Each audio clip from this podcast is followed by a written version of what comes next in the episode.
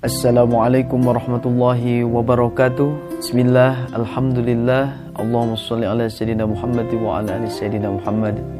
Hukum nun mati dan tanwin. Ilmu tentang hukum nun mati dan tanwin ini saya rasa semua orang sudah maklum. Sudah banyak yang mengetahui. Bahkan ketika anak-anak di mana dikenalkan dengan ilmu tajwid Sebagian besar yang pertama kali dikenalkan adalah hukum nun mati dan tanwin ini.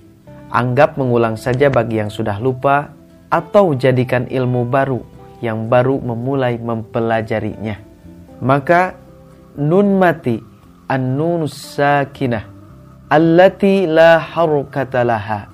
Artinya nun yang tidak memiliki harkat. Adapun di atas nun itu adalah syakal atau tanda baca berupa sukun.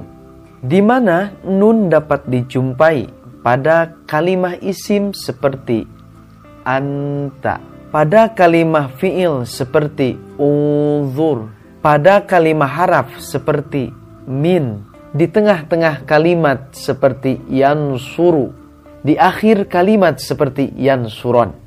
Sementara tanwin adalah nunun sakinatun zaidatun talhaqu akhiral asma'i lafdhan wa tufariquhu khattan wa waqfan. Artinya, nun mati yang ditambahkan pada setiap kalimah isim yang ada dalam pengucapannya namun terpisah atau tak nampak dalam penulisannya juga saat ia dibaca wakof atau berhenti. Di mana tanwin sendiri ditandai dengan adanya syakal atau tanda baca. Seperti fathatain, dua fathah dibaca an. Kasrotain, dua kasroh dibaca in. Atau dhammatain, dua dhammah dibaca un. Jadi, tanwin ini adalah nun mati yang hanya nampak di ucapan saja dan tidak nampak di tulisannya karena telah diganti dengan tanda baca baru seperti fathatain, kasrotain, dhammatain tadi. Dan tanwin ini juga tak nampak saat ia dibaca wakof atau berhenti. Contoh seperti lafaz azizan, azizin, azizun maka hakikat penulisannya adalah seperti ada nun di akhir kalimat. Dan ketika wakaf, si nun itu dihilangkan. Contoh seperti azizun, azizin, ketika wakaf dibaca sukun. Jadi aziz, hukum mad arid li sukun.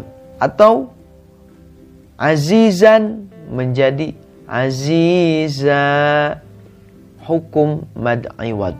Kesimpulannya, ya bisa dibilang bahwa nun mati dan tanwin itu sama-sama saja. Terutama dalam pengucapannya. Cuman bedanya nun mati itu dapat dijumpai pada setiap kalimat. Kalau tanwin hanya fokus pada kalimat isim saja. Nun nampak dalam tulisan dan juga wakof. Sementara tanwin tak nampak dalam tulisan dan juga saat wakaf.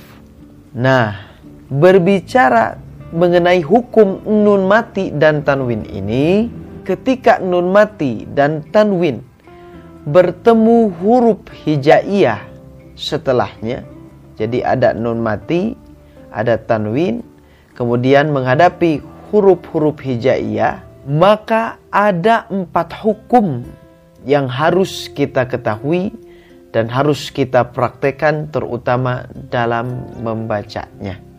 Di mana yang pertama adalah hukum izhar. Yang kedua adalah hukum idgham. Yang ketiga adalah hukum iqlab. Yang keempat adalah hukum ikhfa. Nah, lalu apa sih izhar, idgham, iqlab, ikhfa itu?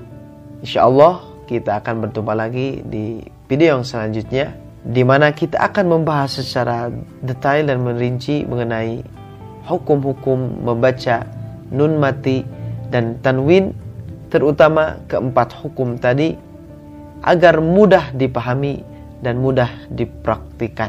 Untuk saat ini cukup sekian video dari saya. Mudah-mudahan bermanfaat. Jangan lupa untuk like, comment, dan subscribe. Khudh ma sofa wa da' ma qadar wa'afu minkum.